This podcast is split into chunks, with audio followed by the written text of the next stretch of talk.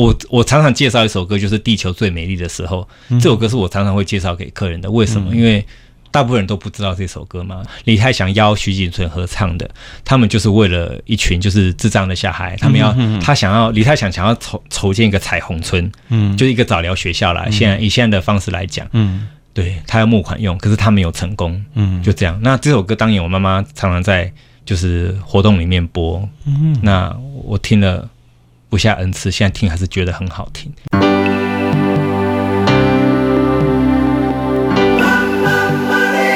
欢迎收听《南方生活》，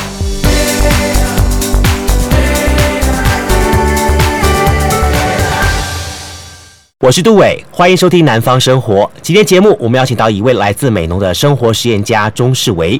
如果有一天上帝让你继承一栋传统的客家三合院落，你会怎么处理它？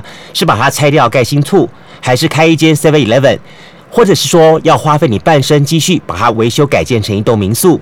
曾经是天下杂志专业摄影的钟世维，在走遍了世界各地的足迹之后，他回到了美浓老家，也同时承继了阿公特地保留给他一栋客家三合院落。对他来说，这是一个意外的礼物，更是人生重大的抉择。特别是在当他打开了这个烟楼古桑之后，他更发现曾经被当作垃圾弃置、已经遭白蚁蛀蚀严重的来自于母亲常年工作累积的黑胶唱片。于是他开始好好的深思，当这些东西出现在他生命当中，他所含藏的意义。欢迎收听今天南方生活，我们邀请到钟世维来到节目现场。中央研究院啊，不不不，这个是谢谢谢谢，我学历没那么高，因为他的 title 叫做院长。我我第一次看到院长，我我我想说，哦，中央研究院院长。可是他的这个 title 很有意思啊，香蕉与黑胶三合院的院长，这个 title 取得好，嗯，谢谢，真的是好。钟世维来自于美农的朋友，跟大家今天来节目当中一起来共同聊聊天，来谈谈他的这个三合院。嗯，来世维先跟大家来聊一下好了哈。嗯，呃，我我我对世维最大的好奇哈，是在说，呃。现在的年轻人，很多人都想的，尤其是我我所认识的一些美农的朋友。对，其实美农是一块很美丽的土地，但是很多的美农朋友都一直往外面去发展，你却是一个从北漂回到 回到那美农这块土地的。当初给你回来一个最大的动力是什么？其实最大的动力，其实我我我觉得说实在话，一方面是我想逃避台北的工作，这样，嗯、因为。我毕竟在媒体业做了八年多，那媒体业的环境其实竞争越来越激烈嘛。嗯、那我对我来讲，我越来越不能安排自己的时间。嗯、你你这样不能掌控自己的生活，那我其实我不是不是很很想过这样的日子。这样，嗯、那最后就是其实辞职是很很很需要勇气的了。嗯，我我辞职之后，我想我想说，我一定要好好的找个事情做嘛。嗯，我不要我不要晾在那个地方。嗯，那刚好。我爷爷那时候很老了，那想不到他竟然把这个老房子，嗯，就他自己亲手盖的一间三合院，传统的客家三合院，嗯哼，就给我，嗯，那我就决定好，那我要来好好改造我这个童年的老房子，这样子。嗯，但为什么想要去选择，就是说我要做一间民宿呢？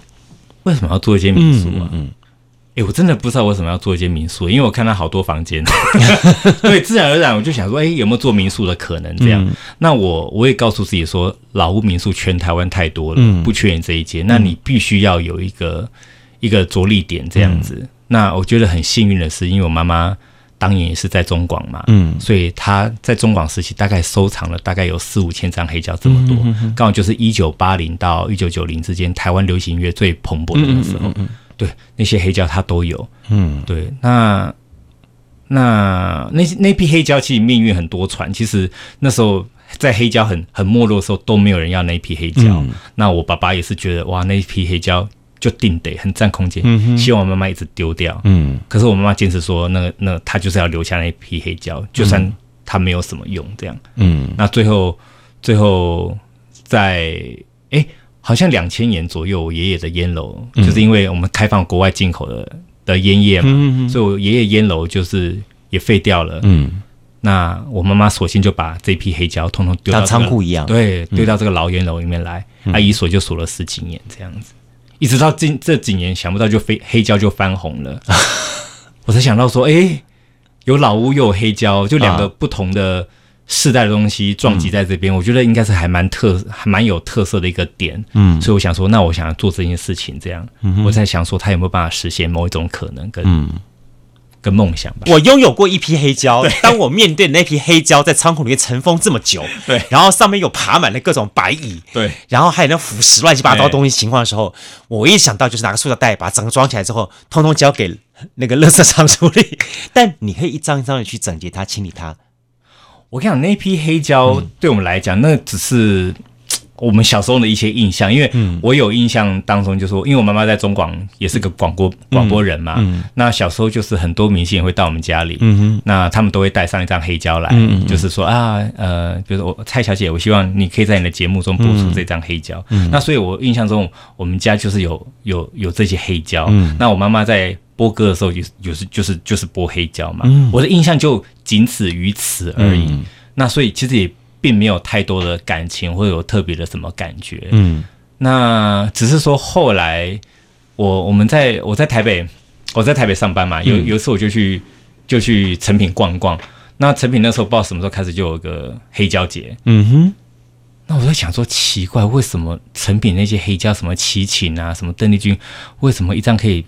标价标到上万块，嗯，我觉得有点吃惊，就说想说自己家里面好多张，所以我说这批黑胶跟我家的黑胶有不一样吗？明明就一样，为什么我爸爸觉得那些是垃圾，一直叫我妈丢掉？那为什么成品挂在墙上这些，嗯，就这么有价值？嗯，然后我才发现说，哦，原来这批黑胶有它的价值所在，这样子。嗯哼，对，那好险，他都他都留下来了。那我想说，那是不是我离职之后可以好好把这批黑胶？跟老屋结合，嗯，来做一个特色的民宿，嗯，哎、欸，我觉得你很幸运，真的，就说阿公留给你一栋房子，妈妈留给你一大批黑胶，对啊，可是这两个这两样东西是当年都是没有人要的东西耶，哦，只是他刚好留到现在，嗯，因为老屋创生的概念，还有黑胶全全球又复兴嘛，他刚好就、嗯、就这样子就嘣，但毕竟是以你跟他对话的过程当中，你自己有一些一些观念跟想法浮现呢、啊。对，因为我可能也很爱老屋改造吧，我想，我觉得我有个美丽的景象在前面这样子。嗯、可是你刚刚说，你说打开那烟楼大门，对不对？嗯、其实你打开那个烟楼大门，你就是代表说你已经开始起步了。嗯、你说你打开门是很简单啦，嗯、可是同时你也起步了，就代表说你停不下来了。嗯、因为我放话也放出去了，那时候主管也不让我离职嘛。嗯，对，我就说我要做民宿。嗯，那他们已经，我就我我在想啦，其实他们后来都跟我讲说，他说听到我要做民宿，想说就是一个随便。随便的民宿吧，可能用个 IKEA 家具啊，或什么的，就复制的，就是那种很容易复制的那种民宿这样子。嗯，对，我知道他们会这样想啦。嗯、那当然就是我朝我的目标前进。我有四五个房间嘛，嗯、那但是我钱，我那时候的钱就只能够改造一个房间。嗯，那我就我我我我我先进行的就是我我小时候跟奶奶爷爷奶奶睡的那个客家话叫真神间，嗯、就是。一家之主住的房间，就是那个房间跟这个黑胶视听室，我就先着手改这个两间这样子。嗯、那我没有多想哎、欸，我想的就是说我该怎么把它弄得到我的标准这样子。嗯、哼对。那我忘了改造经过多久时间，那个黑胶视听室哈，嗯，就就如同现在一般矗立在我眼前，我觉得、嗯、哇，我觉得很酷，就是说在一个这么传统的老烟楼，日本时代老烟楼里面。它竟然有这么大批的黑胶，嗯，然后那黑胶就是一箱一箱把它叠起来嘛，嗯、就像成品一样，就有一个这么、嗯、这么漂亮的黑胶墙，嗯，而且它这个音乐又是从一九这些黑这批黑胶大概是集中在一九八零到一九九零之间，就台湾流行音乐最百花齐放那十年，嗯。的音乐，那那种感觉就是软体硬体加起来就是就是有个震撼，你为了让很有信心继续走下去，这样，嗯，所以最后我就。最后变成有两间房间跟一个视听室。那时候我的朋友就跟我讲说：“你不要再拖了，因的标准你永远赚不到钱。”这样子，他希望我赶快把房源铺到 Airbnb 上面。那我就半信半疑，有一天午夜梦回之间，好像也睡不着吧，不知道在想什么事情，我就随便就是打开了 Airbnb，很简单的注册账号，然后上传了几张照片。哎，想不到那个礼拜竟然就一组法国人来。就是我的第一组客人是法国人，对，就来住了五个晚上啊。嗯、我那时候还紧张到就是胃抽筋这样子，对，就去打点滴，因为我太紧张了。啊哈，对，因为是外国人嘛，你说台湾人我还可以你你你怎么接待他们？一开始他一定先迷路嘛，因为我们这是荒山遍野的地方嘛。嗯，嗯嗯他先迷路就是让我已经是让我最紧张的一件事情了。那最后就还有就语言的问题嘛。嗯、对，你们在客家，你们你们是在美浓的哪一个？美浓广兴是个广兴里，就是那个美浓美浓，人家说美浓山下哈，啊，很漂亮。那那就是你们。从外面国道十号一下来，嗯、然后接美浓山下，就是整片的美浓山的最尾巴的地方。啊、我们家三合院就矗立在那个地方。了解，对，哎，不要讲了，因为我觉得好恐怖。那个五天四天，五天四夜，我接待一组法国，我整个就是会抽筋这样子。我常常讲说，就我对美浓并不是这么了解，我就说我就是说我长大，我回到。我五岁以前待的地方，这样，嗯、但但五岁之后，我其实对美浓没有太大印象。嗯、我的印象就是就是很疼我的爷爷奶奶跟我这个老家三合院这样子。嗯、所以有时候我要介绍到人家，介绍人家去什么玩美浓什么，那时候我都还没有个概念。嗯、我那时候紧张是紧张在这个地方。嗯、那法国人叫你说带他去哪里走吗？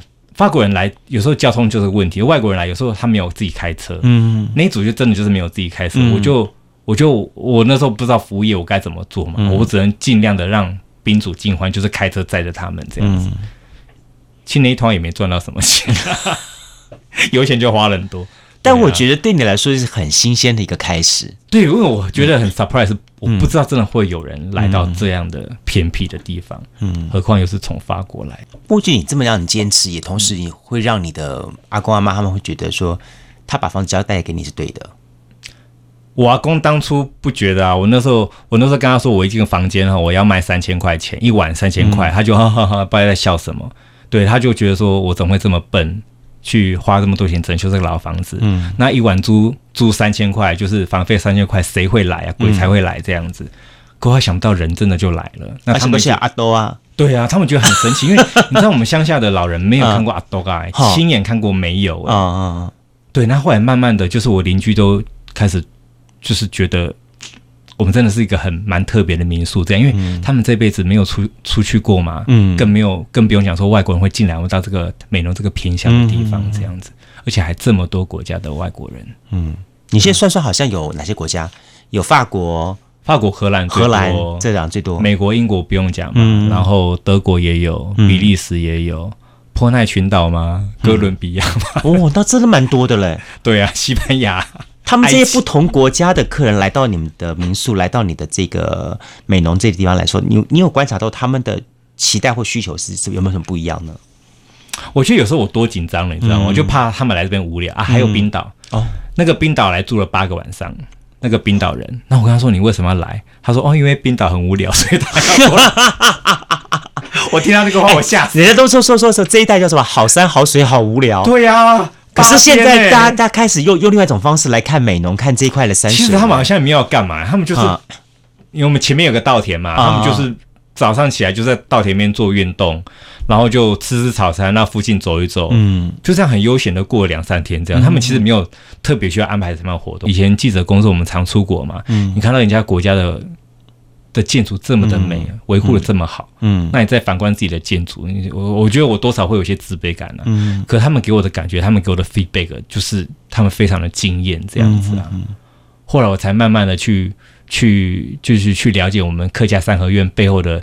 建筑啊，嗯、还有它建筑的故事啊，然后它为什么呈现这样的么字形呢？还有什么样的含义啊？嗯，我建我就是我逐渐会去了解我们就是这个我们背后的原因跟它的它的它的美这样子。嗯、因为我昨天晚上在，嗯、我昨天晚上在睡觉前我就想，就是说，嗯，嗯，就爷爷留，爷爷留这三合院给我，嗯，就是我充满满满的爱啊，就我谢谢他留这个三合院给我。嗯。那我奶奶就是留客家话给，嗯，我客家话，对不起，就是跟你奶奶学的，嗯，就是我觉得很珍贵的宝藏，就是很珍贵的宝藏，嗯、我必须要好好的去珍惜它，嗯、然后去传承传承它。嗯，哎、欸，太哽咽了，不好意思，你是一个很感性的人，我看也看得出来，对，因为别人没有啊，就是只有我有，但是我就觉得。嗯，不要说责任重大了，就是说，如果可以，就是也传给下一代的话，嗯、我觉得这就是我现在也很想做的一件事情。我觉得你好幸福啊！你真的，你看，你爷爷给你一栋房子，你阿妈给你给你客家话，对啊，你妈妈给你黑胶，对啊，对。可这个就是，可是你知道这三样东西就是当年流失的很严重，也最不被重视的东西啊，因为我，我自己努力，我其实我不是为了什么，就这样。可是就是我我我我最近就是，你不管是民宿获得这么多多国家的旅客，或是甚至华为手机，或是大陆的一条视频，他们都曾经都来、嗯、来来拍摄过嘛，我都觉得说啊，这这当初都是我始料未及的这样。嗯、那我觉得我其其实就是本身把自己做好，这些自然而然就。就来到这里。目前这个三合院哈，它提供的除了住宿之外，还提供一些什么样的服务？黑胶啊，黑胶，黑胶听到爽啊。嗯，对，晚上八点到。你在当 DJ，我知道。我以前以前我很笨哦，以前比如说四五个客人，四五个房间，四五组人，嗯，我就为了他们宾至如归，我就四五四五个不同时段播黑胶给他们听。播到我也是第二次住院这样子打点滴，你很容易住院呢？很容易，因为那个 对事情的要求就会啊，真的。就是这样，会会抽筋啊，就是打点滴，你才有办法去嗯。消解那个等疼痛。那后来我就感觉说，我觉得我不行，我要对自己好一点，我要多爱自己一点点，所以我现在就规定是晚上八点到九点半这样子。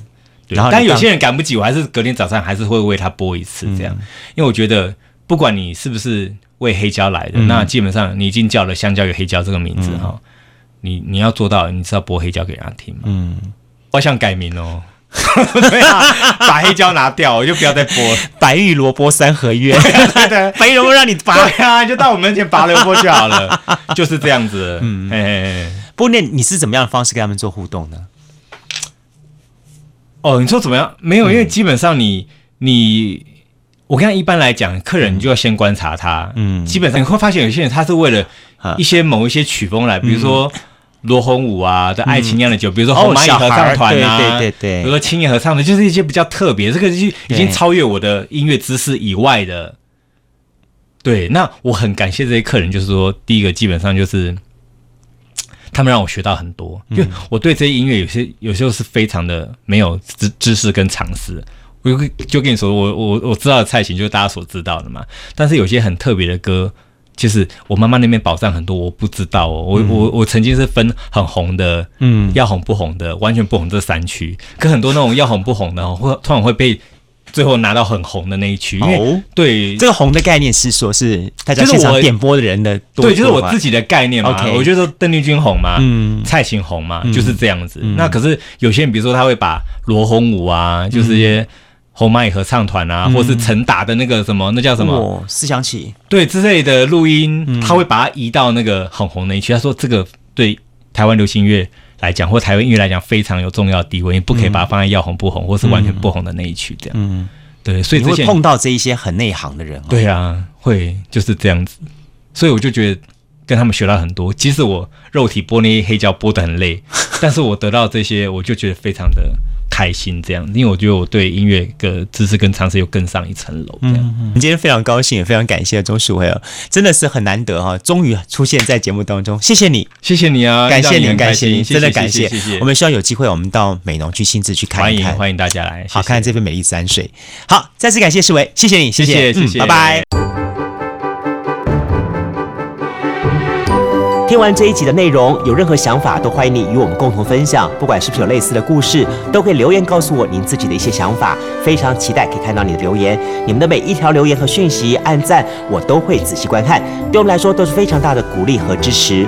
如果呢你是用 Apple iOS 系统的 Podcast 听完这一集的话，请帮我们留言给五颗星，分享给你觉得会喜欢这些朋友们。非常非常的感谢你们，我们下次再见喽，拜拜。